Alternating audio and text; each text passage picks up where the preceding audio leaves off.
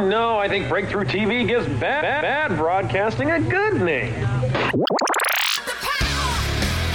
You're listening to Con Air Radio.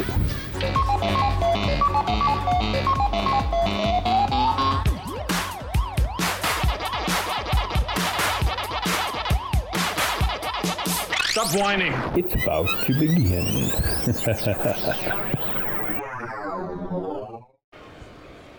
Hello, this is Smash Tower at uh, Fan Fusion. I almost called it Con Air.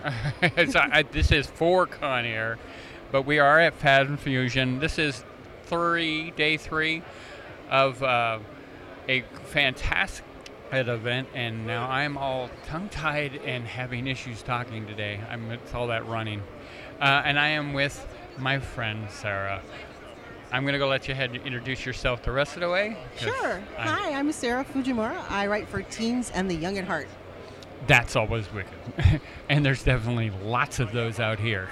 yes, and I love to see fan, fan fusion. There's so many families here, and sometimes they all cosplay the same thing. Sometimes we get to see different fandoms coming together, um, and I just love to see it because I write for Generation Z, and our Generation Alpha is coming up, and they're under 10 years old. So, just working on creating things that represent their world.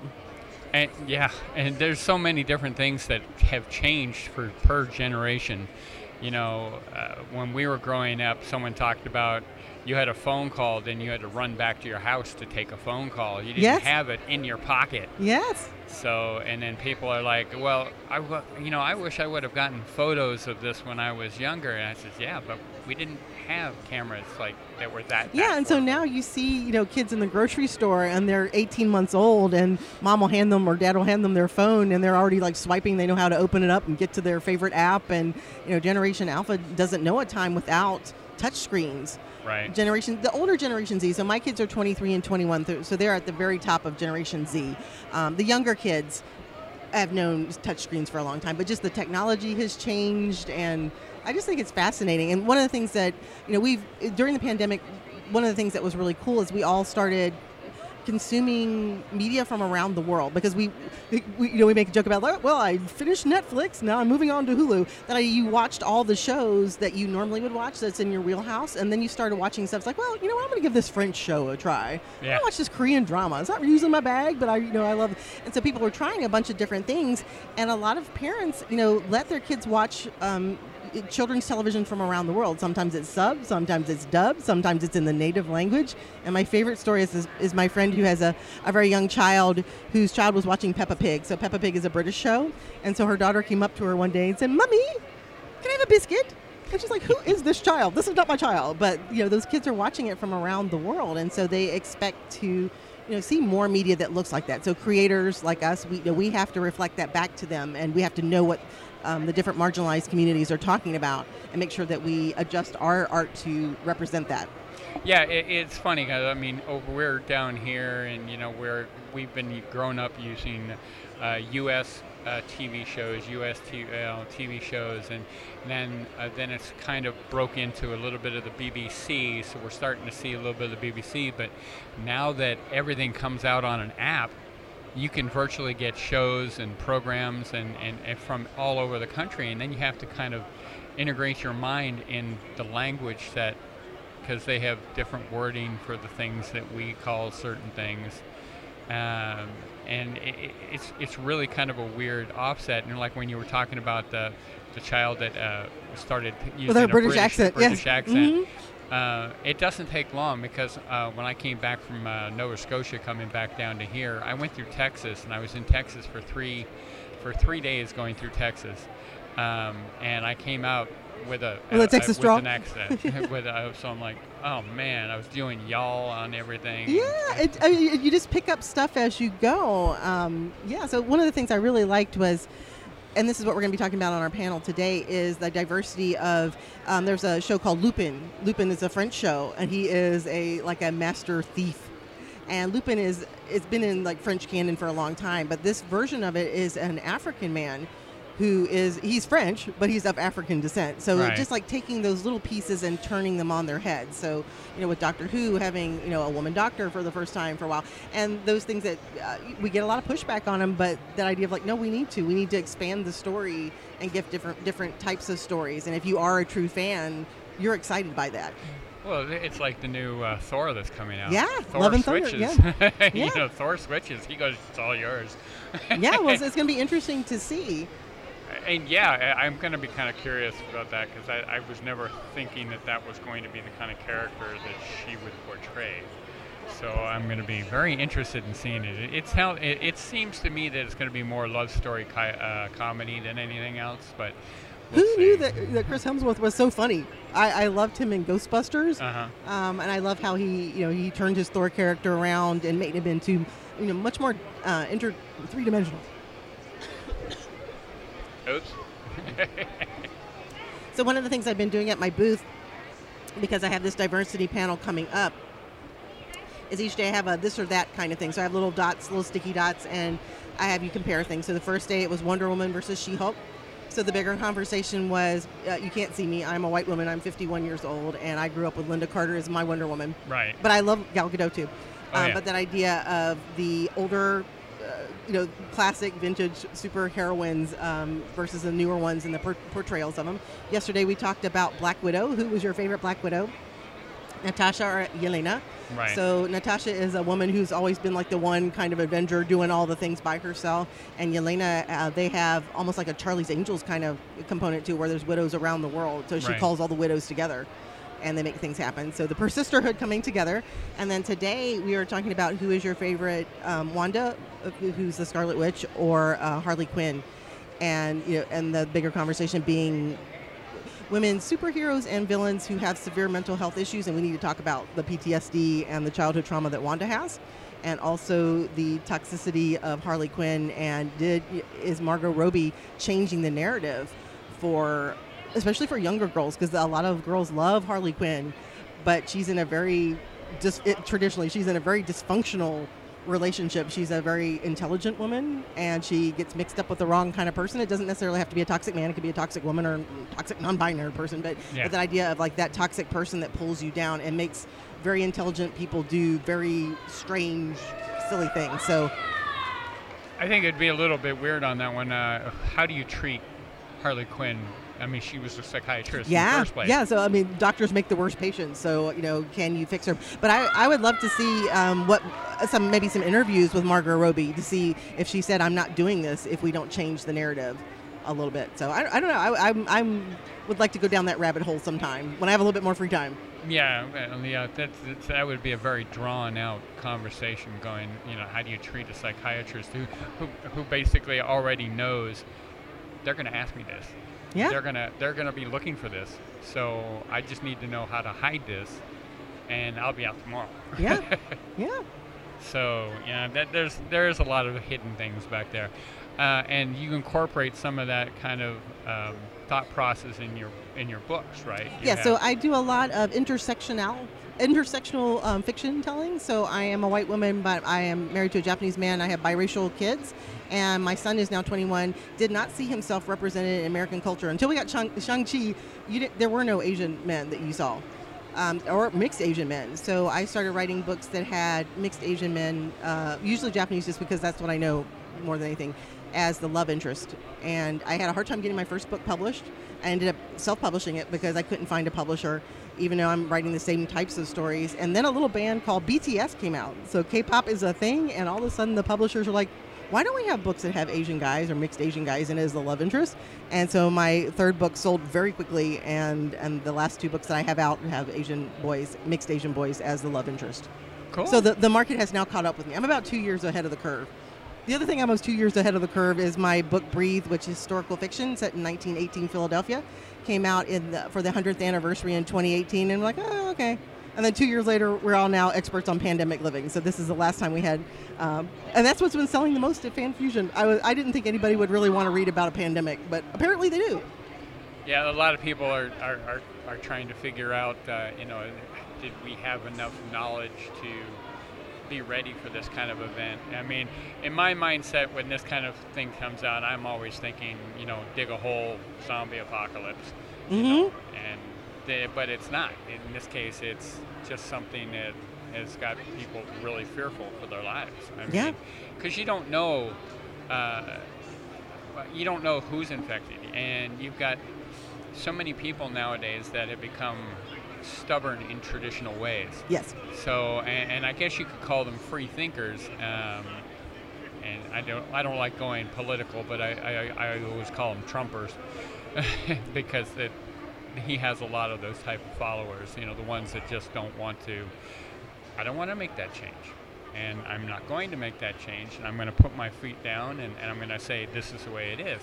So people get this kind of mindset in their heads, and some of us are you know, as I said, I'm the one that says I want to dig a hole in the ground and, and I'll do my zombie apocalypse that way. But, you know, now with uh, things like the coronavirus and stuff like that, viruses out there, it's a scary thought. One of the things that was interesting when I was doing research for this book, and I, I started off as a journalist, so I was doing an article in 2006 for the World Health Organization. Their, their PAHO is their one of their magazines, and it was a retrospective on the Spanish flu. And I did so much research, and I read a lot of diary entries and postcards from doughboys overseas because it's still World War One, um, newspaper articles. I saw some like really old videos from people who were very elderly at that point, and I loved all the true stories. And so for this pandemic, one of the things I've really pushed, though, because it was hard for me to find, they were hard for me to find, and so you know, this people didn't talk about the Spanish flu until 2018, or sorry, until 2020. Um, and why? Why were we not? Why was it not represented in our art, in our culture? Why did it disappear? And now we totally understand because the the trauma and the everyday stress. And as we're moving forward, we want to forget about it. It's like, no, I don't want to talk about it. We made it through to the other side, and we're not through to the other side, um, but we're getting there. Uh, but that idea of like, that's why, especially young people, I said, you know, please, you know, write in your diary, create your art, do your TikTok dances, you know, make like, hey, today I learned how to make sourdough bread. The, the, all these things that have like come back around. I'm, my grandma, I went to my grandma's house to check on her, and she taught me how to to quilt. Um, anything that you leave behind is your art, and so that's what with my work too. I want to leave behind. This is what it looked like. Right. Even, even my mom, when I wrote my little book, uh, my mom turned around and she goes, "Have you printed a hard copy yet?" I said, "No, I haven't." You know, because I, I didn't. I, liked the, the the synopsis of the book, but it it didn't turn out the way I really wanted it to. So I didn't want to print it. I still don't want to really want to print it, but I eventually will print a copy for her. Well, good Um, for you. And then that's why I, I was like, please, you know, create your art, and even if it's just for yourself or like ten people or the whole world, it doesn't matter. Just you know, leave your mark behind. Right. One of the things I've struggled with uh, writing for my next book is where to put it. It's like like how to how to reflect the post-pandemic world. So my book that came out July of last year, um, because when you're working with a traditional publisher, they work usually at least 18 months to two years out. We were already into almost into production with it, and they're like, okay, what do we do? Do we make this, you know? Reflect the pandemic world it's like no because leo's family would have gone out of business there would be no story and one of the big scenes is she has a super sweet 16 party with all you know all these kids from school like well that they, she wouldn't have had that either no. so, um, so we just we kind of skipped. We're just pretending like that was like "Nope, didn't happen uh, for well, that the good book. thing good thing about books is you can kind of do but that. the next book, they I actually do address that. That's what I'm working on right now. Is like the um, they're they're big geeks. They love like Phoenix Fan Fusion type of thing. And there's a there's a story that I created um, called Kitsune Mask, and so you see it in Faking Reality, and then you see it again because the in the new book Fighting Fire with Fire, the boy is a cosplayer, and they talk about the fandom being the thing that helped them get through, and that I think that's very real, realistic for a It- lot of people. It's like I didn't get to see anybody, and especially if you moved around and you didn't have a lot of big friend group, but you had friends around the world because you all loved Star Wars, Right. you all loved Firefly, and these like I have a connection even if I have no connections in the real world. And uh, we had um, a couple of years back. We had a girl that um, um, when I was doing Sabo, Yes. uh, we were guests at Sabo, that, so we were actually part of the the, uh, the celebrities and stuff like that. And we went to the event that, that they had. So my my co-host and I were sitting up there and we were chatting to some of the other people we already knew, and this one girl kind of slowly walked over to us and was standing kind of alongside the group and such, and um, uh, eventually I, I said, hey, hey, how you doing? And uh, come to find out, she had uh, huge social disorders. Um, and I, I probably said that incorrectly. Um, she doesn't like large groups. Right. And so she had a hard time communicating, making new friends and stuff Right. like that. And she had this idea that if I get a VIP pass and I can get up into these groups and I can start making myself Ah, friends. yeah. So we started talking to her back and forth, and I turned around and I said, Well, you know what you should do? You should come down to our table tomorrow, and we'll put you on the podcast. And not only will we put you into that position to where you're talking to people, we're talking to the world. Wow. So you're getting your voice out there, and, and we talked to her and did an interview with her, and then I turned around and says, "You need to talk to my friend over there, Nicole, because uh, she has the same issues. Yeah. she's a cosplayer. Yeah, so just letting So- people that they are know that they're not alone, and and that's why we're, we're recreating different types of characters. So it might be a throwaway character to somebody, and it might be a world-changing character to somebody else. So just being careful to try to get away from stereotypes, but and not just checking the box of diversity just so you can pat yourself on the back. Do the research, do the work, um, but just being responsible and, and, and letting people see themselves and, and empowering them. Yeah, and, and that's what I kind of love about books nowadays because, um, and, and I hate to say it, I'm not an avid reader. I'm usually too busy to stop and, and read. I've started listening to audiobooks because I, I have a hard time sitting down and being still. I, I don't know if that's a, a post-COVID thing where I can't be still anymore. I don't know. Well, I've always had that issue. I'm usually never in the same place for, for very long. Or if I, I, I'm the kind of person that does housework around the house. Yes. I'll, have, I'll have the dishes going. I'll be vacuuming. I'll be watching TV. You're and sewing, multitasking. and sewing at the same time. So, or or making books or whatever. But uh, yeah, it's always been that kind of way. So when you know book reading kind of got put to the bottom, put to the bottom, and for the longest time, and I bought your books too. Um, I put them on a stack by my bedstand, and every two to three years, I have to go and move them to a shelf because I have no room Yeah. on my Yeah. on my bedstand But anymore. The one good so. thing about books, though, is that idea of like I have books. I'm, I'm the same way where I have like more books I could ever possibly read in my lifetime. Right. But I also collect books like my friends' books, and yes, I love their stories, but it's like I'm investing in them, or Correct. I. I celebrate them, or I was there. I was one of their beta readers, or something like that, where I had a hand on it. Like I'm, a, I'm so I'm like a proud auntie of like, we want to see my, you want to see my niece and my nephew, kind of thing. So yeah, I, well, I, I did the same thing with one of the one books that I wrote. I, I put my uh, my best friend at the time as one of my uh, uh, readers, and, my wife and stuff there. So they're mentioned in the book, so Yes. they got a kick out of that. So if I ever did print the book, I'm going to have to get other copies. yeah, and then you get to do the behind the scenes, and that's what I love the all the Easter eggs. Right. that you put in your books and your close friends are like, oh, I know where that story came from. It's like, that was my story. You took my story. Like- we put that one out and we laid it out for you. All right, so uh, where can we normally find you? I mean, I know this you're at the Fan Fusion right now. What's your next conventions that you're going to? my next convention is actually in Texas. I've been invited as a guest to OkashiCon, which is in Pflugerville, Texas, which is um, outside of Austin. It is a, if it's not the only one, it's probably one of the few women run cons. It is a Japanese pop culture con. They do have anime, but they have a lot of Japanese street fashion. They have Lolita fashion. Um, I will be there as the Obento lady. We're going to be making bento. We actually have a, we have permission from the hotel where we're going to do like a small like 15 people come. We have all the stuff and we're going to teach you how to make bento that you get to eat. So it's you get to eat afterwards. And i will probably be doing some writing workshops too and signing books. I will be going over to kinokuniya which is the japanese bookstore and which has been a dream of mine. I get to sign it's, it's actually after tanabata which is 7-7 it's the star-crossed lovers festival and my first book is called Tanabata Wish. Um, I'll be doing a book signing at Kino Kinokuniya, so that's a yay bucket list. Check it for me. That's always cool. Um, now, can people find your stuff um, locally? Yes, so you can you can definitely go onto Amazon, but if you can go to Changing Hands Bookstore, they usually carry all of my books and also several of the Barnes and Nobles in the Phoenix metro area. And I have several signings going on this summer with uh, it's my uh, Hot Summer Nights Cool YA Reads little book tour that I'm doing for Faking Reality because I didn't get to go out on book tour for Faking Reality because of darn you COVID. Yeah. Um, so I will be out at Surprise. I have one at Santan. I have um, one at probably Desert Ridge coming up too. That can all be summer. found on your website? Yeah, so I haven't put it on my website yet, but you can go to my website. It's www.sarahfujimura.com. So it's S A R A F U J I M U R A. yeah, I'm terrible on pronunciation, so I'd be going. I just got. Oh, I get Fujiwara, Fujiwara. My favorite though is Fujimama. I will answer Fujimama. That one actually is Fujiyama, no, Fujiyama is Mount Fuji. It's like, Yeah. please don't call me Mount Fuji. But I will answer to Fujimama. that is good. That's good. So I hope you do have a fantastic Sunday. It is the last day of the con, um, so I'm hoping that uh, everyone will come by and buy your books for you. Thank you so much, Rob. I really appreciate it. You guys have always been such such big supporters, and I, I appreciate you. Yeah, well, that's what we're here for. We like to get everybody out there. All right, well, have yourself a great day.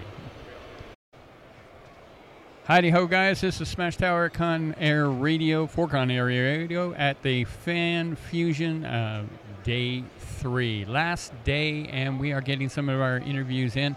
We are interviewing Raina Art today. And um, how are you doing? I am doing fantastic. This is the best show of the year, hands down. And it, you know that for a fact because you used to live here, so I sure did. Like what, 10 year veteran, I think by now, maybe Yeah. 11. And and now you have to. You're doing the. I'll be the returning artist now, so you have to Mm. fly in. As we were talking before, you had to pick and prod what material you brought because you only had so much space. yes, and not only that, you have to sit there and wonder, am I bringing enough? During the whole COVID shutdown, let me tell you, like it was hard because we have all this product that we've accumulated for years and years and years. And then because I wasn't distracted trying to schedule flights and trying to schedule yeah, tables and um, I don't know. It was just really weird taking the opportunity to focus on bettering my craft. right. So you take all of those distractions away and really hone it in. I was really concerned about doing more male anatomy. I was really concerned about doing um, Kickstarters, which I know a lot of people have been doing forever, but it took an apocalyptic event for me to get on board with that. And Right. honestly, I don't know what I was so afraid of. I have a friend. Um, he's here also, and he's an author illustrator, and he uh, he's been doing Kickstarters for like years, and that's right? it's cool because you know it gets your product going. Not only motivated. that, but wow, it's neat to pull up the shipping map and go, wow, these regions, these zones, these continents that I may never actually visit are buying something that I produced. How did they hear about me? Are they following me or the art or the subject matter or like it's really really interesting to see where these things are going right. and do they know me personally or do they are they a, whole new audience and it is just absolutely fascinating to see the reach that kickstarter has opened as well as um, in the future what new areas are happening. So i have um, never been to australia but i have a couple of people that are buying me from there. Uh, hong kong i have somebody who's buying from there it's just like good lord I mean, God bless them for investing in the local artist from middle of nowhere, Illinois, much less a two-decade veteran from Phoenix. I mean, wow. And, and where did they find your art? That's the that's the other Yes, issue. Yes. Here, you know, you can walk through. You get attached to the artist Yes. because they're, you know, here every year, and you're like, okay, I, I support this art. I love this art. But when you're getting somebody going, was it someone who was from Australia, just happened to be walking through the con, or Yeah. Who knows? I, that's just that's just it. You, you don't want to pry too much because there's something to be said about oh I just liked it and I wanted to buy it. Much less like give them 20 questions about how they found you and what they expect to have in the next 10 year. What would they expect from me? right? I don't know. It's a lot. It's a lot to comprehend and understand, and I am just excited to be a part of the journey. Um, at least we had the internet. At least we had social media. At least we had these platforms for crowdfunding and trying to hone our skills because it has helped so much. Um, personal goals that I was doing during the shutdown was I was doing a lot of original art. I was doing a lot of sketch cards. Um, I took the time to do uh, or to reach out and do indie creator cover art. So I've gotten a chance to work for Ethereal Comics doing Greed and Big uh, Babes, Gore, and Dinosaurs. And If It Hops is like the latest franchise that I am excited. Oh my goodness, she's the cutest little bunny, but she's a sniper like assassin. Sniper Oh my assassin. gosh, I love it, love it, love it, love it. Um, and then um, I've gotten to work with Wendy Shaner with Naughty Stripper Fairy Assassins. Like, who doesn't love that? I didn't realize I was so good at drawing strippers. I'm all about it. Clothes are hard. Is that with or without the pole? Both. Both, It's okay. magical. got got to have the pole involved. Right, right, right. so, yeah, it's been exciting to work with some amazingly passionate writers and artists. Um, I've just recently gotten to uh, do some covers and sketch cards for Kara's uh, Fire Bitch, which is currently live on Kickstarter. Yeah, I saw. And uh, she just wrapped up Cosplay Craze. Uh, her uh, her uh, sketch card set uh, revolving around her particular cosplays that she's produced. Right. I mean, the amount of diversity that that woman has, wow. I've interviewed her before, so right? yeah. Isn't she, she's the total package? yeah, she's got a little bit of everything going yeah, on. Yeah, she does. You remember? I remember a few years ago, she actually ran for an office. We have her T-shirt. oh yeah, you betcha. Oh yeah. I had her on my podcast uh, that year when she was still going, and uh, one of my uh, one of my co-hosts at the time was uh, not impressed, and boy was he vocal about it. So Mm, that's okay. You know what? She had something to say and she put it out there in the world, and you do nothing if you don't try. that's true, and it was kind of funny because she did cost me a co-host out of that, but he decided to move on. He's like, you know, I'm yeah, I'm done. so I'm like, okay. That's okay. That's okay. We cannot please absolutely everybody because if we did that, we would do nothing. We would do nothing. And that's part of the problem sometimes people say when it comes to politics is, Very is much there's so. much people that are doing nothing. Mhm. But I don't like to talk about politics. No, so no, let's no, not go totally that fine. I don't either, but I do know that when I get very passionate about art, I know that I sometimes draw things that maybe other people don't appreciate. But you know what? I accept that. One day, or sorry, not one day, one month out of the entire year, I just throw caution to the wind. I'm like, I know I need to draw men. And the only way that you can really draw men is if you get sex that sells. And that's what I do. But I don't just draw that. I draw a lot of. Um, I'm, focusing more on structural anatomy. I'm focusing more on overlapping shape. I'm focusing on all inclusivity, whether it's, um, uh, well, LGBTQ. Um, Right. A lot of. Uh, well, I just I just don't want anybody to ever feel that they're left out or not represented. It means the world to me that I I can include more than what I consider normal. Well, the good thing about art that gives everybody the flexibility of Yeah. going. I'm I'm going to try to find a way to bring this theme, this Mm-hmm. subject matter to the surface, so that you know more people can, can see it. Absolutely. And it is definitely a. I'm not going to say. Well, I shouldn't say growing industry. It is something that is it's already definitely. been there for a long time. But it was always hidden before. But it, it's been so taboo for so long that it's really hard to go, yeah, yeah, yeah, this is new and cutting edge. No, it's been there. But I know that I want to be a better artist in Mhm. so many facets. I want to be able to draw butterflies and bees and plants and, oh my God, help me, cityscapes in two dimensional, three dimensional perspective.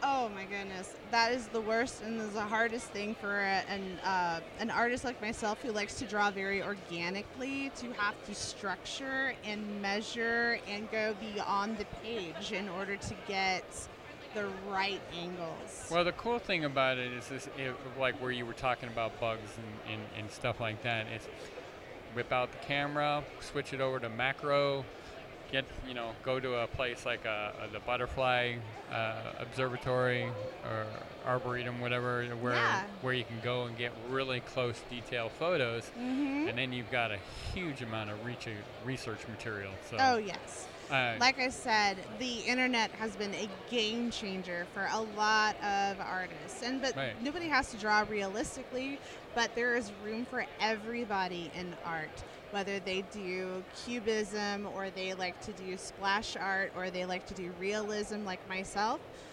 there's a, there's a certain style that everybody can bring to it and there is no wrong way to do that art. You can't please everybody. no, that's true. But you can be very happy about what you produce and you can put it out there for others to enjoy. I've actually thought about the. You know, I'm not an artist at all, and I could never get to be an artist in my age. And by the time I mastered it, I'd be dead like 30 years. but the point being is, is that there are certain things that I think that would be really good to switch. Like for example, uh, you were talking about the insects and stuff. You know, putting some kind of science fiction to them. Uh, and have a, a dragonfly that you can ride, and it's got you know gun barrels or something on the side of it. And I, I, there are times where, and the details of the insect, which really would make that stand out so much more. Oh, sure. So, but yeah, there, there's definitely a lot of room for flexibility when it comes to artwork, and that's the cool thing about artwork because um, under normal circumstances, you know, like DC and Marvel and stuff like that, they copyright everything, but it's being able to have the, your variation, your fling onto it, which makes it to where you go, this is the way I see this character. Correct. and so mm-hmm. this is the way it, it goes well for me. And it's interesting to see and it's a lot of people are are out nowadays doing I, I call it cross pollination but it's basically it's you got guys playing girl characters girls playing guys characters uh, and then you've got characters that are being crossed between different characters. Hmm so, um, like the gentleman you had here earlier, he was asking, you know, he this is what I'm wearing, and people are trying to find out is it a, you know a cross between multiple type of characters, and I'm like, that adds a lot of interpretation. It does, it does. And it's great to be able to like do the gender switch and to see how that gets to be interpreted. And uh, Loki, for instance, is a perfect opportunity to like switch between the either female or alligator or male or whatever. And I've seen a, there was a, Yeah. a couple of good female ones here t- this weekend, so yep. I was excited about that. And then, of course, I've already seen a female uh, lore. So Yeah. just say. Okay, so where can we find you on uh, social networking? Mm. Social media, I'm definitely on Instagram under Reyna, R E Y N A underscore art, A R T. I'm also on Facebook, also under Reyna, R E Y N A dot art, A R T. I am also around on uh, several of the con circuits. Right now, I've got Comicpalooza coming up in Houston, coming July, middle of July. Uh, I got accepted into C2E2, so I'll definitely be up in the Chicago region Cool. come August. I'm fairly certain it'll be like the first weekend of August. I've applied to New York City Comic Con, so keep your fingers crossed, people. I'm hoping to make it out there in October, and we'll definitely be in Las Vegas. Amazing, lo- I'm sorry. Amazing Vegas? Amazing Las Vegas Comic Con comes September, in case they happen to maneuver that one around again. Again, oh yeah. goodness! Right? Yeah, I, I was actually thinking about going there the, this year myself, which would have been the first con outside of Arizona for us. So oh, It would be ex- fantastic! it would be exactly exciting, but I also have um, uh, Game On Expo coming up in August, taking a couple of days off right after that, and I'm Yeah. like, and then I have Sabo in September, so Ooh, not super duper. not sure financially where I can fit that one in. Yep, yep, yep. I know that it has been a struggle for a lot of people here lately, and everything's opening back up. We all want to do the all the stuff and all the things. But thank goodness we have social media. Thank goodness we have the internet. Thank goodness we are a click away because Yep.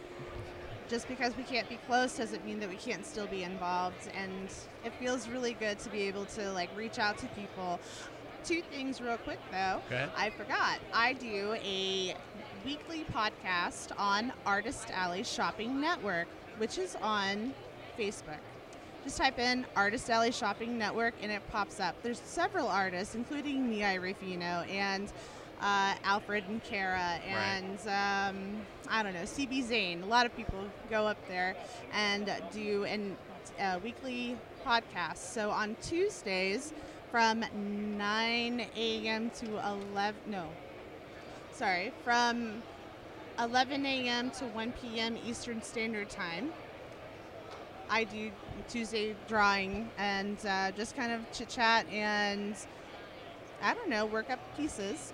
And Cool. then on Sunday night, that's the big show. We do a big drink and draw uh, virtually with Tom Hutchinson from Dig- Big Dog Inc. He hosts uh, myself, Marissa Pope, Mike DeBalfo, and Ryan Kincaid. We do a, I don't know, we feature a Kickstarter uh, during our, our weekly podcast and draw the main characters or whatever characters that they list up on their Kickstarter. They get to talk about their campaign. We get to hang out and, you know, chat, and everybody gets to draw. And then those sketches actually go up for sale. So it's a great opportunity to get a one of a kind piece from any of us artists and to know more about the campaigns that get featured. So those are Sunday night from I think it's 9 p.m. to 11 p.m. on Sunday Eastern Standard Time. Cool. So, We can definitely make everybody get the opportunity to check out your work live, I guess, or podcasting. So that's always that's always interesting, and, and that's the cool thing about podcasting. You can always do it.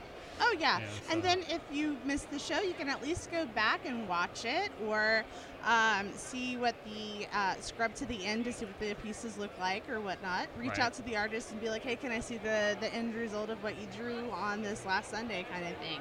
Yeah. It's really, really fun. I have been producing some of the best sketches that I have ever made on these shows and learning more about these Kickstarter um, events that they've got hosted. It is a fantastic opportunity, and I am so blessed to be a part of it. We've just celebrated our one year anniversary on that show, and if you'd like to know more about it, please reach out to Tom Hutchinson with Big Dog Inc. He hosts it, and he's always looking for people with active uh, uh, Kickstarters coming up. So, and it's not uh, exclusive to just the U.S. Anybody worldwide could be a part of it. Sweet, sweet. Well, I'm sure our, our listeners are going to definitely make jump in on that because uh, they're worldwide. So. oh, sure. Oh, sure. All right, so we'll just call it in here, and hopefully we can get you to sell more art. So you can be out there, Thank you so much for having me, and hope everybody's doing a okay. and hopefully we'll see you again next year. Oh my goodness, I'm already looking forward to it. I'm already going through withdrawal. Mm. All right, see you later. Heidi ho, guys. This is Smash Tower for Con Air Radio, and we are on day three, the last day of Phoenix Fan Fusion, and we are with Sotastic. So give us a description of what you've got here. Hi, I'm Ashley with Sew Ashtastic, and I make handmade purses, bags, and other small accessories. Um, they're very structured bags, um, most likely to loungefly backpacks and purses, all very pop culture and comic themed. Definitely, I see a lot of stuff that I'd be going. I if I carried a bag like that, I would I would get a bag like that. But most of them are exactly not my style. But they have such a cool fabrics, you know. And then you do a lot with uh, vinyl, the the vinyl. Yes, I do a lot of with uh, vinyl and faux leather. Uh, I recently, very luckily, purchased my industrial sewing machine, so I could really take my sewings to the next level. That's always cool. And I mean, I guess if you always want now, you can always go to a, uh, an auto department store or something like that. Going, I need some big thick stuff. I need some really thick stuff. Do you have this? And they're going. occasionally, occasionally, I've gone to uh, marine yards when I would visit family back east, and they would have marine vinyl, and they just, Ah. you know, happily discard yards of it, and That's always waste good. not, yeah, if you can get it for cheap or get it for free, that's even better. Absolutely. but uh, yeah, you have a lot of unique stuff. I mean, I've seen um, a little bit of the. I think I saw Star Wars, but I see Um, that one is Alice in Wonderland, I believe. Yeah, Alice in Wonderland. There's some, you know, Disney, Disney Halloween. Um, most, I would say, 99.9% of my fabric prints are is fabric um, purchased from artists. So the uh, the rights to the art is purchased directly from the artist, and then it's printed on demand. That's cool. Uh, my, wife and I do something similar, and uh, but we usually just already pre-made fabrics. But I have thought about you know seeing if we can find someone who has something specific, um, because uh, a lot of um, anime Yes. is not yes. on fabric as much as that I would like No, to see it. absolutely, and that's kind of how I uh, how I found a lot of these custom uh, places that do custom prints was because I would get a lot of requests almost specifically for anime, Right. um, and I try to accommodate everybody. And um, you know, there's a lot of licensed material out there, and it's beautiful. But you know, It's there's expensive. not. It's expensive, and there's not a lot of the particular stuff. And um, I just, I and I, I personally uh, love supporting the artist as well. Knowing that the artist is being reimbursed directly before it's printed um, is a process that I'm happy to stand by, and it makes it a little bit more unique and original as well. It's a little bit harder to find. Um, not terribly hard, so you'll see some other people with it, but um, anything more unique and more one of a kind is what I try to aim to give my customers so they get their one only purse.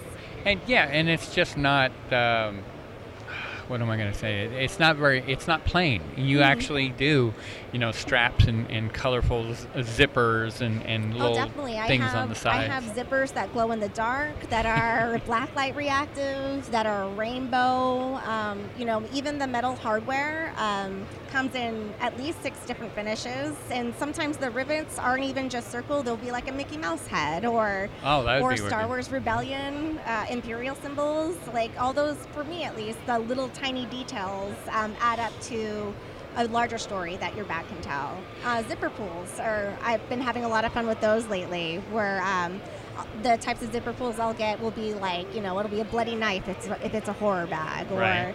it'll be um, a Captain America shield if it's a Captain America bag, um, which is my favorite. Well, I know because I was here yesterday when you go saying I was going to bring my old one- my, my old shield. And, yeah, and it's fun. Did you ever find your Captain Carter?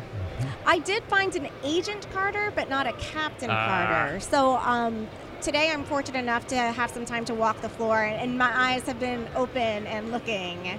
Not yet, so fingers crossed I see her before the end of the day. Yeah, I haven't seen her yet. I, I mean, I I would have thought that someone who done it would have brought her. So I would have thought I would have seen a few, to be honest. It's she's very I've already seen right female Thors. Oh, Uh, and it's not it's not the classic Thor outfit. It's the actual newer the movie, the yeah. movie Thor. And yeah, people has- can do a lot from just the trailer. yeah, it's like I that, that's not the older one that I've seen.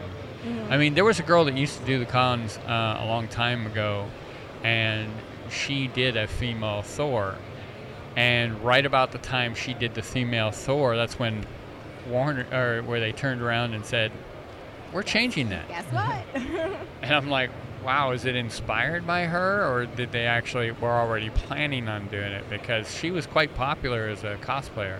I did um, my my side my side job other than making purses is I, I do work at a comic book store so I can actually answer that question and Oh, say that in the comics Jane Foster uh, does become Thor for a run and that was shortly um, that that's kind of a newer series too within the past five years so they were inspired by the one of the recent runs of the comics and the movie Ah. kind of imitated the art Well, and I suppose that's what they kind of do. They always say in the in in the in the small print somewhere it's based yes. on the comic or it's I- based on the book. And I find the the the MCU in particular and comics, they kind of go back and forward with inspiring each other. So sometimes it comes from the comics first. Sometimes the movie inspires a comic, and a comic is made, and um, so it's very you know symbiotic.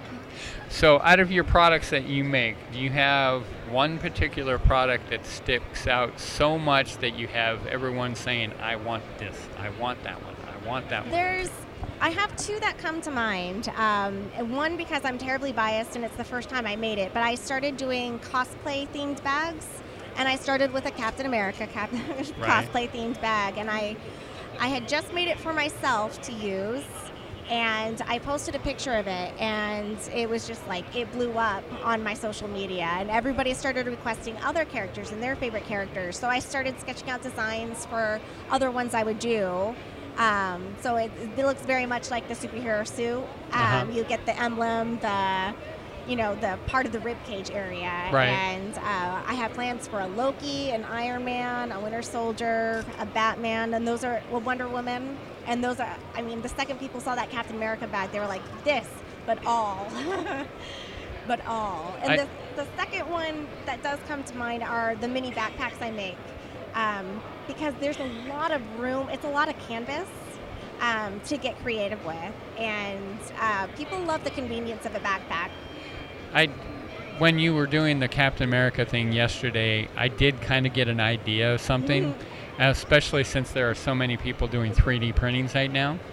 I was like, what if you took the Captain America shield that's been printed in 3D, about, oh, I don't know, eight, nine inches around, whatever, and then put your canvas or your fabric on the inside and made it a clamshell type bag. Oh, that would be very cute. So you'd have two Captain America shields combined, and then the bag inside of Very nice. Yeah. So I've, I've done Captain America shield bags, um, which is just a basic circle bag. Um, but anytime I can uh, step it up and bring a little bit more extra to it, I'm I'm always happy to try to do that. and that one might be kind of cool. I think it'd be cool, and it's something I haven't seen before. That's another thing I strive to do is not just imitate what I see, but you know, put out something that maybe people would like to imitate. Another thing with the where you were doing some of the others, like the Loki bags, that you mm-hmm. can find a way to incorporate the horns as a, a clasp or something to come across the like top. have them come down as a magnet or something. That'd be really cool. That there, there's a lot of different things that make them could make them unique. So um, outside of conventions, which is is where we're here, and of course my wife is a big fan because she's like, I'm, I'm so glad that we saw you here. She's like, I, I'm always here. She's like, when I mentioned, I'm going, all right, so who should we gonna go to see? Uh, we can do our podcast with now, and and she's basically, we can go by uh, Sotastic and see if they're there. That makes my heart smile.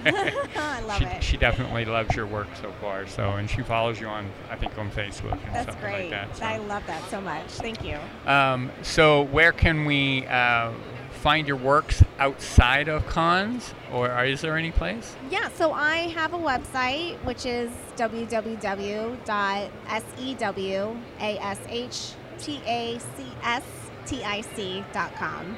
Okay. Uh, so it's sew as in sewing. I thought I was being clever when I did the name, but now I perpetually end up having to spell it out to make sure uh, people see the pun. Um, but I do have a website and I sell there. Um, I also do sell on consignment at Drawn to Comics in downtown Glendale. okay. And um, I also vend at several conventions, not just Phoenix Fan Fusions. Um, and I do some local markets as well as I find the time for them. Yeah, we used to do a swap meet, but unfortunately, it closed for good because the property Oh, no, value was, yes. was so I good. Ran into that a little bit too, and and of course every show and every scene is different. So finding the right venue for my work is, you know, always a process. we were queer, we were quite caught off how popular our stuff became um, at a swap meet that's normally more li- like a, a garage swap meet. I'm selling my stuff that's been stuck in the closet for six years, you know, type things. And we, we laid out our stuff and people just started coming to us. I was quite surprised. I wasn't expecting that.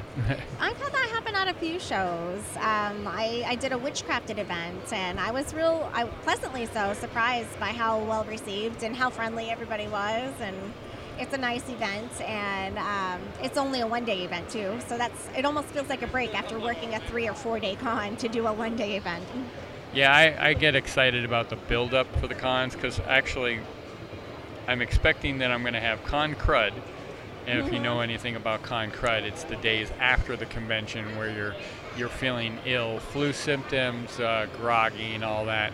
I usually kind of I don't usually always get it, but I'm beginning to feel like I might get it this year. Um, and I because the main reason is because the sim- the symptoms when you know the symptoms are coming uh, the best uh, antibiotic in this case is you come the day before the con and you stay the first day and then the stress kind of is gone by the time the convention actually starts. Very true. Very true. And I seem to think that the, the con crud doesn't hit me whenever I do that.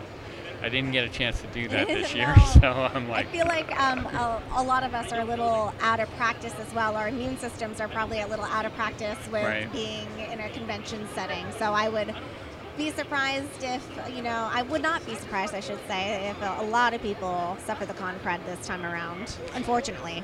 yeah, it'll be interesting. There'll be a lot of people calling in tomorrow.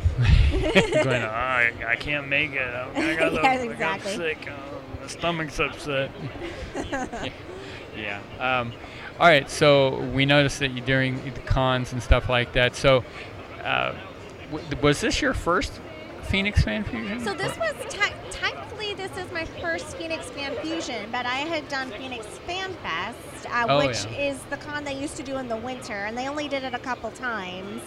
Um, I had I that Phoenix Fan Fest was actually my first show, cool. um, and I'd been waitlisted for a while for this show, and then happily stumbled into it. Uh, happily so, because it's been such a great show, and I've been attending for years. I've been I used to volunteer. Right. Um, all the time. And the second they went to the paid model, I was like, well, maybe that's my sign to start looking into vending.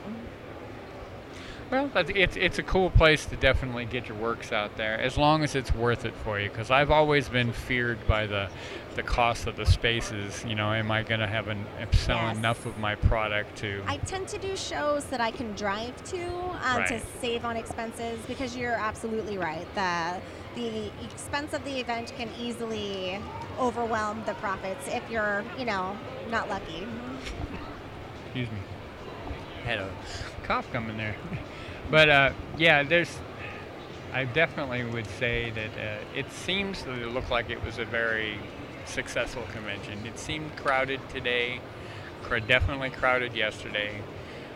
Most people I had talked to have said they've already pretty much made their money back on their booths. So I've always chalked that up. If you make your money back on what you put out for it, then it's usually a success.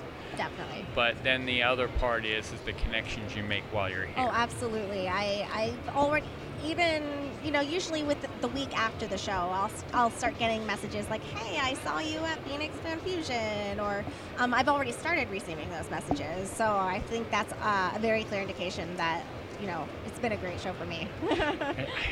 I've been getting some of those messages too, but uh, some of mine have been a little bit more uh, creepy. No, Uh-huh. I, I did some I did some photos at one of the, the body painting, and I got a message out of the blue where a gentleman wanted to buy all my photos of a specific model. you know, I'm sitting there going, okay, I can understand the whole thing, but the specific model part kind of scared me a yeah, bit. Yeah, that's a kind of a red flag. So I, I did re- uh, turn around and tell him, and I says, I haven't gone through the pictures yet, so I don't know what I've got, and on top of that, I want to make sure they have her Her approval, approval. before I do something like that. And technically, if I'm selling them of her, I, sh- I need to cut her in somehow. Absolutely. So I don't I don't want her, and she's a very popular model. She's a very good-looking girl. so um, you know, I, I I did realize that I spent more time taking photos of her, but she's also somebody I've interviewed in the past. So you have So- the previous connection. So yeah, it's it's kind of that I I know the person already and such. And the other gentleman that was actually there, who was putting on the event, is a, a friend of mine, and that's how I got them in. Matter of fact, I did interviews the last um, Phoenix Fan Fusion that was successful. like many moons ago. yeah, and I actually had them both together on the same uh, podcast separately, on the same podcast. All right, so I'm going to go ahead and wrap this up. Um, is there anything else you want to specific, uh, any specific new projects that you think is going to be so interested that you want to just kind of put some bait in the water?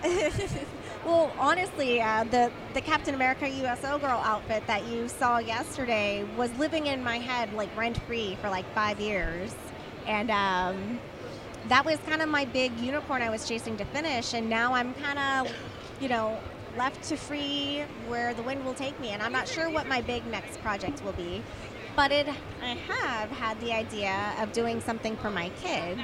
Um, I have two young children, both eight and ten, and we're big Labyrinth fans. Labyrinth And fans. That's Labyrinth. interesting because that movie was what Oh, 26. It was my favorite movie as a kid, and so when I had kids, it, I made sure they saw it, and they really got into it. And I thought it would be kind of adorable to make the ballroom dress from the the from the crystal ball dance scene, Right. the dream sequence, and um, I would love to make that for my daughter and make a Jareth uh, cosplay for my son. And that's kind of in the back of my head right now. Poss- hopefully for next year if I can time it all right. I have a friend that's cosplayer. She's not here at this event because, uh, unfortunately, evidently, Star Wars is having an event also. Uh, and uh, she's a big Star Wars fan, no Disney fan, and she does an amazing Jareth. Wow. And uh, I'm a huge David Bowie fan. Like I got a tattoo for David Bowie, and it all started with Labyrinth. And Yeah. oh my gosh, I would love to see your Darren. I, I could probably find it on her Instagram because I, she hasn't. I don't think she's done it recently, but she did an awesome version of it, and I'm It's- just like, It just seems like such a fun cosplay. I just and the ballroom dress would be definitely a challenge of my sewing skills. And sometimes you think going smaller would be easier because there's less fabric, but you also have less room to work with all the detail and the fine detail. Right. So I think that would be a fun challenge as well. and as, as cosplayers, it's always neat to be um, how much ingenuity you can put into something. Yeah.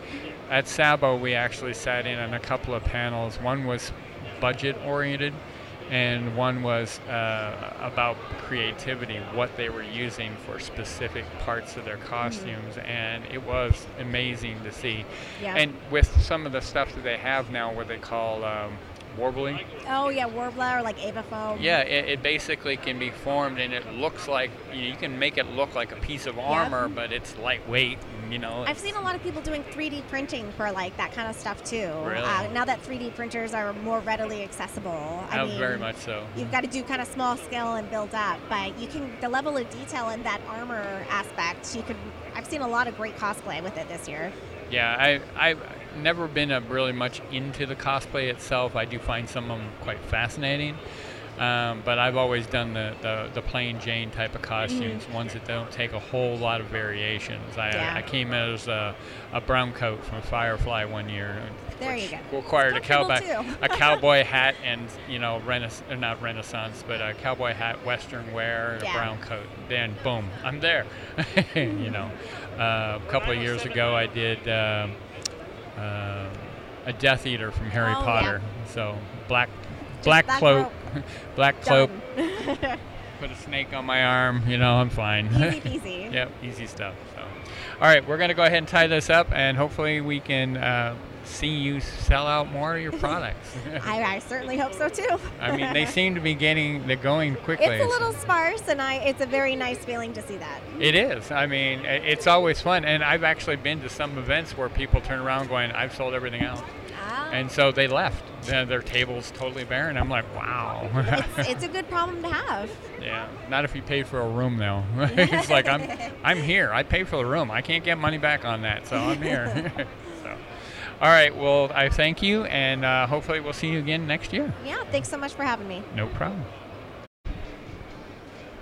All right, we are here again at Phoenix Fan Fusion. It is the last day again. I've been saying it every day interview. I know. I'm getting worried. I'm going through withdrawal already. Uh, and we are with James Owen, a foundation brick in the fa- Fan Fusion or Fan Fan Fusion, Fan, Phoenix Comic Con. What was the other one? Festa, Festa, FanFest, yeah, yeah. Festa. Been I don't know how many different things now. You are the brick. You're the the, the house, uh, the house author. You lay the foundation. I'll take that. That's, that's very kind of you to say. how how has the uh, con been since uh, it's been a year or so? You know, um, pretty fantastic. The the vibration has been uniformly high. Everyone is so happy to be back. Fans are happy. The staff is happy. Even the security guys are happy.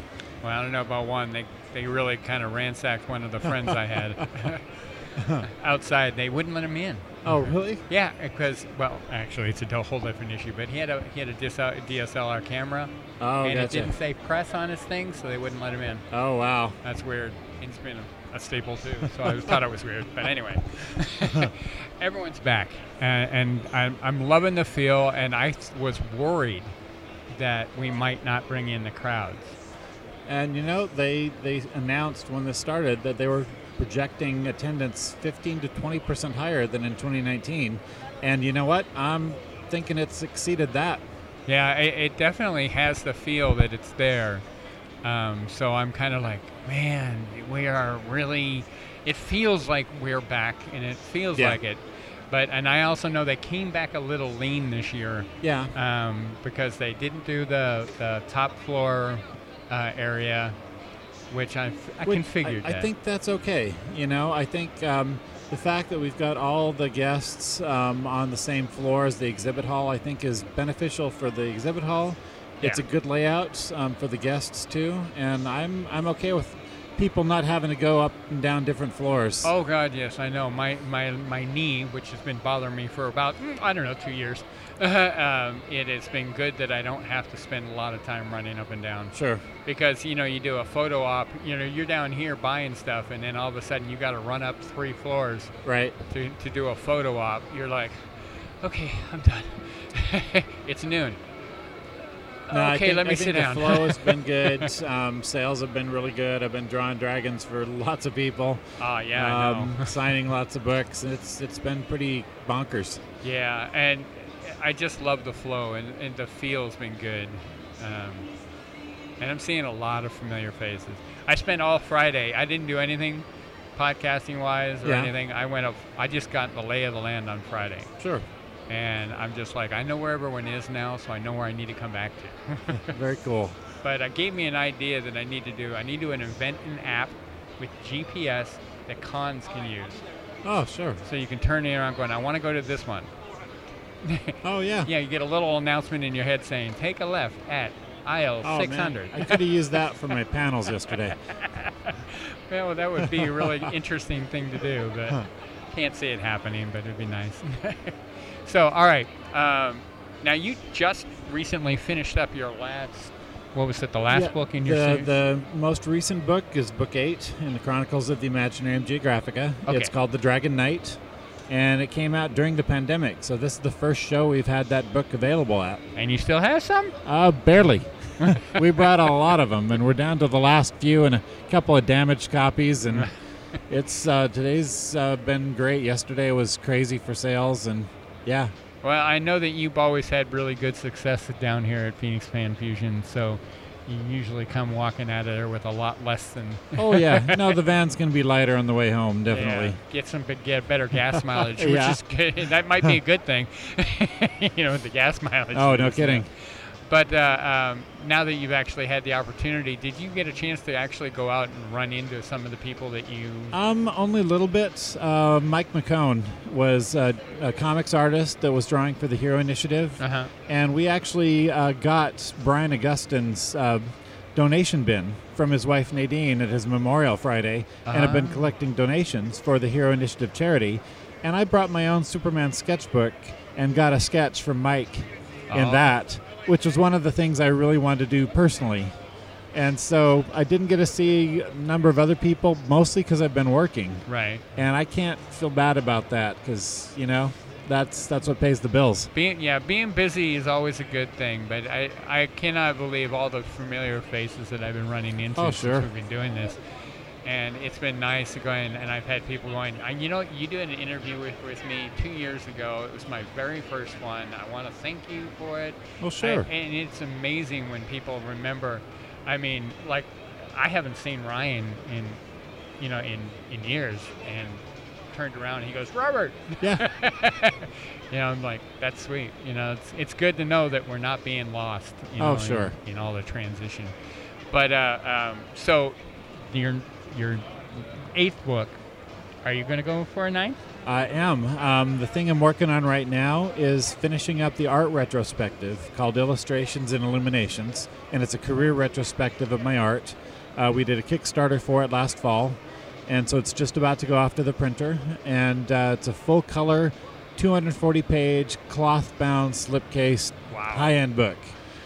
Dang. And once that's off to the printer, I'm working on book nine, which is called The Drive of Dragons. Drive of Dragons.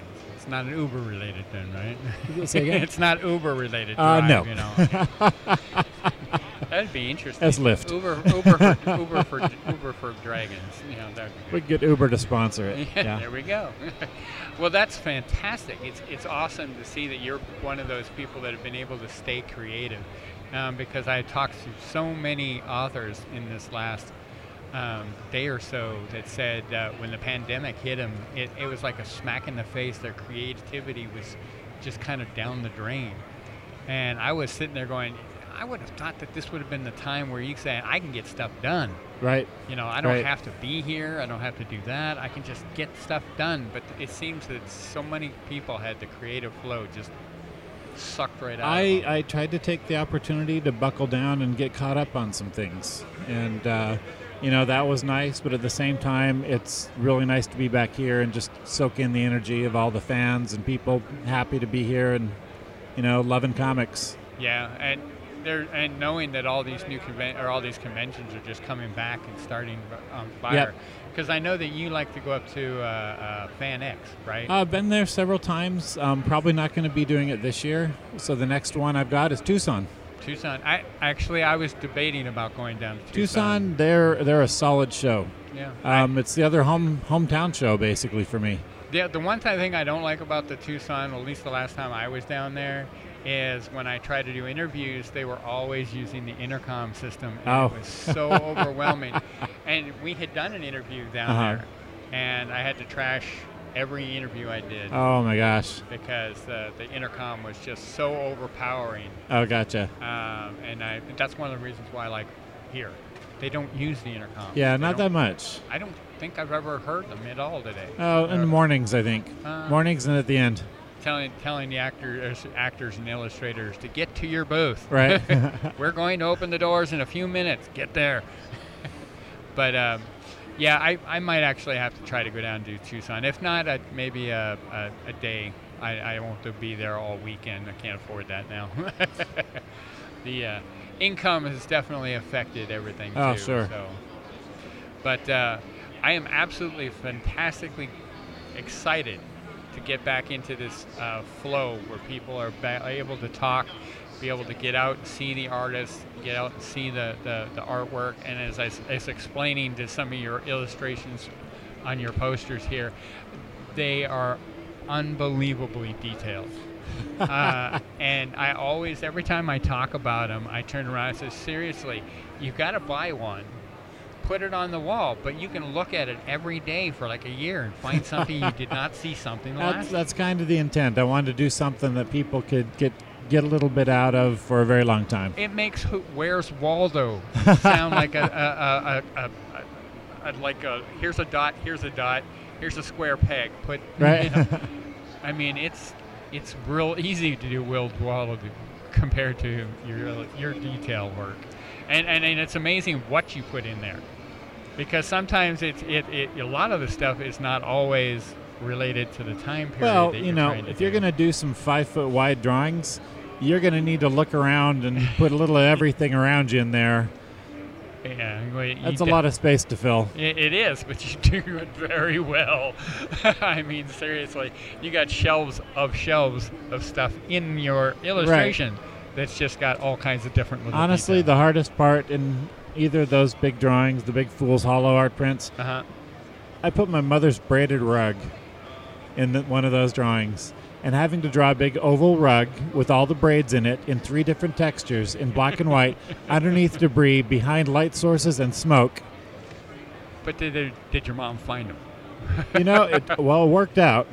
Um, and my mom was happy, so that's important. Make your mothers happy. That's always. You'll go far in life. Yeah, I know. I got to print. I got to. I have a, a book that I did out in, in uh, digital, and I have to print it because my mom wants a, a hardback co- Oh, a nice. copy. So I gotta I gotta print that eventually. That'll be one of those eventually things. But I I am glad to see you back. I am glad to see you. You're very close The Kids Need to Read, Yep. which makes it also very easy to Always. find you. and uh, I just so excited to see everyone, you know, doing so well. I mean, I haven't really heard any negative uh, comments yet that they've had issues. Yes. So Everyone's just had a great time. yeah, and it, it's been hysterically awesome. So, do you have anything else that you want to acquire? Uh, acquire. I am really getting tired. You know, no, um, just that I'm real happy to be able to keep doing what it is I love, and the fans have been showing up, and the ones that grew up with my books are showing up and buying them as adults, and I think that's awesome, and and uh, I'm just going to keep on keeping on and get some more books done. Okay, well, I got a few moments, and I really kind of want to do a really brief question on, because you're going to need to put in a little bit of detail. Um, the people that don't know you Uh-huh. and don't know that how long you've been doing this, because you're my age and you've been doing this since you were Well, a teenager. That art book I mentioned, that's a 35 year career retrospective. Right. Well, I what I want to, to kind of get an, a quick piece of information Uh huh. on. I know when you were doing this earlier, you got into that car accident. Right. And I wanted you to kind of explain a little bit about that car accident and how long, how you got back. Well, the the project I started with was in comics. It was a comic book series called Starchild. And I was only two issues into it. The first issue paid for itself, second one didn't. A week after that, I smashed up my drawing hand in a car accident. And a lot of people said he had a lot of promise, but that was over now. Right. And I had to decide how badly I wanted to do this. And everything I've done in my career that people know me for, the Dragon books and all this other work, happened after that accident because I decided this is what I do. Right. And no one would have blamed me if I had stopped drawing then. But I went to physical therapy four hours a day for eight months Right. and put screws into blocks of wood with my thumb and fingers to be able to hold a pen and pencil again and teach myself how to draw. And in the meantime, I did a prequel called Starchild Number Zero. There was a half page of typeset text on each page and a half page illustration that I laid out with my left hand right. and got other cartoonists to actually finish. And that sold thousands and thousands of copies and it basically established my career instead of ending it Right. and that gave me the time to heal and get back to doing issues on my own and my career pretty much took off from there became sustainable and everything else i've done has come from making those few choices to move forward even though lots of people around me said it, it was over And oddly enough, and you can't tell, or because this is podcast, that story actually brings tears to my eyes almost every time. and um, you do such, as I said, such detailed work. And knowing that when you were basically a teenager, this could have been Yeah. done. If you would have been out and moved on to, you know, flipping burgers at McDonald's or something, you know. Yeah. But it's it was fantastic that you actually were able to overcome the issues that you were given. Uh, and when doctors were saying that you're never going to get the same kind of uh, flexibility, you're never going to get that back to what you had, and you turned around and basically proven them otherwise yeah which kind of leads to me to the same conclusion that I've always thought doctors are stupid. They don't really know what they're talking about. Seriously, I had my There's- mom go to a doctor and she they, they kept going, kept going, kept going. We don't know what she's there's a reason they call it practicing medicine robert yeah. I'm, look, I'm looking for the one that's no longer practicing. Right. Who actually knows what he's talking about. So. But I wanted to make sure that my readers got a little bit of in depth of, of how you are and how you got to this point. I mean, as I said, you've been doing this for 30 some odd years. Yeah. You're, you're my age. You were uh, basically one of the youngest um, um, exhibitors at uh, Uh, San, Diego. yeah So, and to to be an exhibitor at San Diego at your age and had to be driven, oh yeah You know, yeah i didn't have a license yet so my aunt drove us it's phenomenal.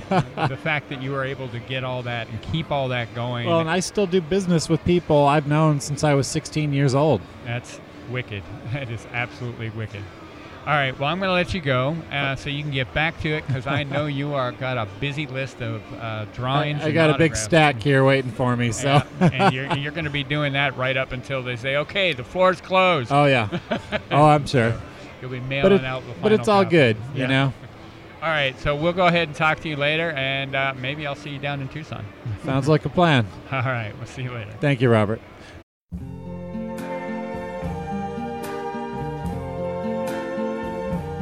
I see trees of green,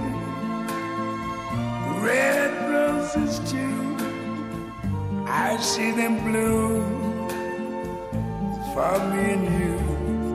And I think to myself, Bullshit! What a wonderful world.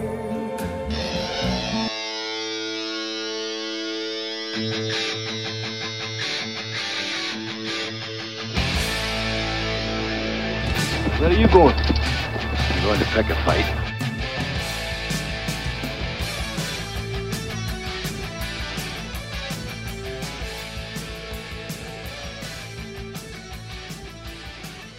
Don't be too proud of this technological terror you've constructed.